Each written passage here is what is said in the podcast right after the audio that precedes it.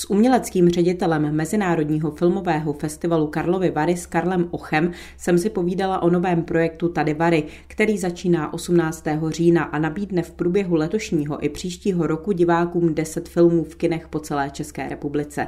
Hned na začátku jsem se zeptala, jaký je jeho hlavní smysl. Tady Vary je projekt, troufám si říct, unikátní, minimálně ve střední a východní Evropě. Jeho název odkazuje na rok 2020, ten komplikovaný covidový rok, kdy jsme tehdy s kolegy dali dohromady 16 filmů a jelikož jsme nemohli ty filmy promítat v Karlových Varech, tak jsme je nabídli českým kinům, tehdy přes 90 kin eh, to, to vlastně přijalo a my jsme se rozdělili po vlastech českých a, a filmy jsme uváděli a vlastně jsme poznali spoustu kinařů, spoustu naprosto úžasných, obětavých lidí, kteří práží veškerou svoji energii i finance do toho, aby vlastně udrželi tu kinokulturu a, a to nás nadchlo. Zůstali jsme v kontaktu s kinaři a Samozřejmě jsme v dlouhodobém kontaktu s distributory, lidmi, kteří vlastně převáží ty nejlepší filmy a rozhodli jsme se tuhle spolupráci nějakým způsobem oživit v instituci zvané tady Vary 2023-2024.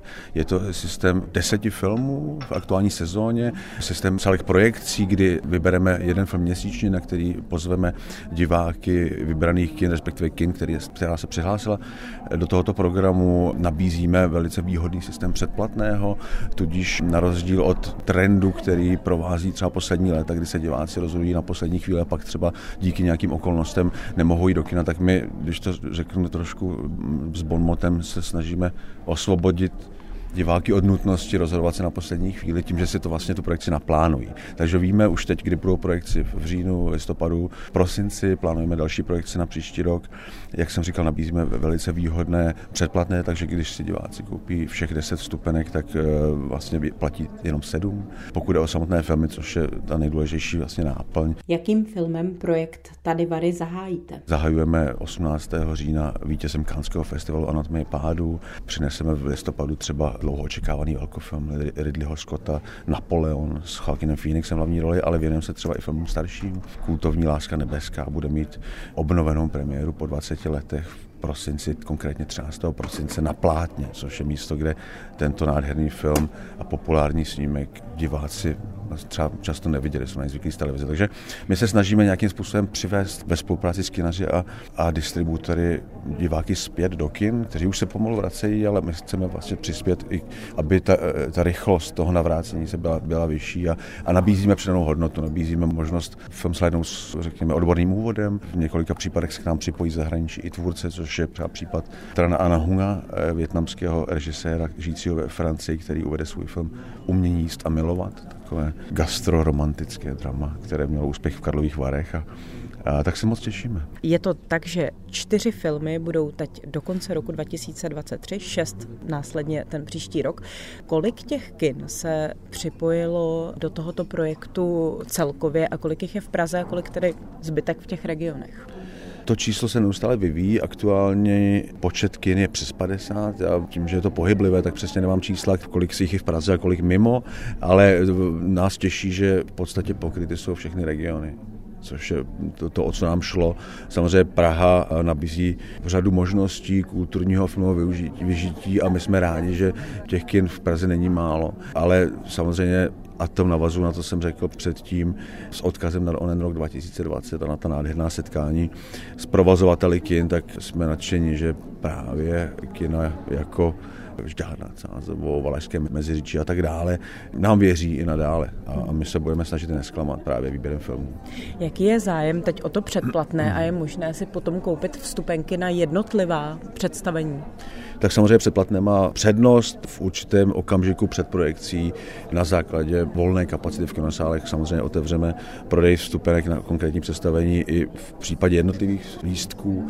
A zájem probíhá aktuálně, víme, že postupně čas od času vždycky vidíme statistiky, že to utěšeně přibývá, samozřejmě je to první rok a tohle je typ akcí a typ aktivit, která přináší výraznější výsledky za několik let, kdy vstoupí do obecnějšího povědomí a lidé si vyzkouší, jaké to je. Ono to je vlastně ten koncept je zajímavý, protože řekněme z nějakého hlubšího hlediska hovoří o tom, jak se chová nejen divák kin, ale i návštěvník jakýkoliv jiných kulturních akcí v České republice. A to je samozřejmě v každé zemi jiné, souvisí to s mentalitou člověka, s vytížeností, s tím, jestli žije na malém městě či v Praze. A eh, kdy vlastně se rozhoduje k nákupu vstupenky do kina a právě jsme přesvědčeni, že tím, že nabídneme tuto možnost předstihu, možnost dát si do kalendáře na určité konkrétní datum eh, daný film, takže to konvenuje vlastně české nátuře více, tak trošku si ty věci spíše rozplánovat a, a zařídit si to tak, aby člověk bezstarostně mohl si ten film užít.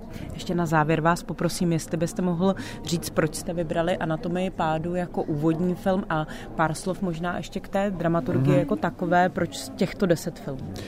Ano, je pádu je film, který v našich očích spojuje, řekněme, dílo určené pro diváka, který je zvyklý dívat se na filmy třeba trošičku delší, náročnější, festivalovější, s typem filmu, který je pro širší publikum. Je to do jisté míry psychologické soudní drama, které navzdory tomu, že trvá dvě a půl hodiny, a to říkám schválně, protože je fascinující, jak ten čas uteče. Naprosto uchvatné herecké výkony. Ten film vyhrál nejvýznamnější festival na světě v Cannes, Zlatou palmu. A je to fenomén, o kterém si myslím, že budou lidé diskutovat. Nám jde o taky jednu věc, kterou já jsem si tak trošku překřil osobně na takový jako pozitivní snobismus, a teď to myslím jako v dobrém významu, jo, že jsou filmy, o kterých se hovoří a je dobré, a to myslím, že v české společnosti probíhá čím dál tím více, že lidé se chtějí vyjadřovat nejen ke kulturním událostem, ale i jiným a, a chtějí být takzvaně v obraze.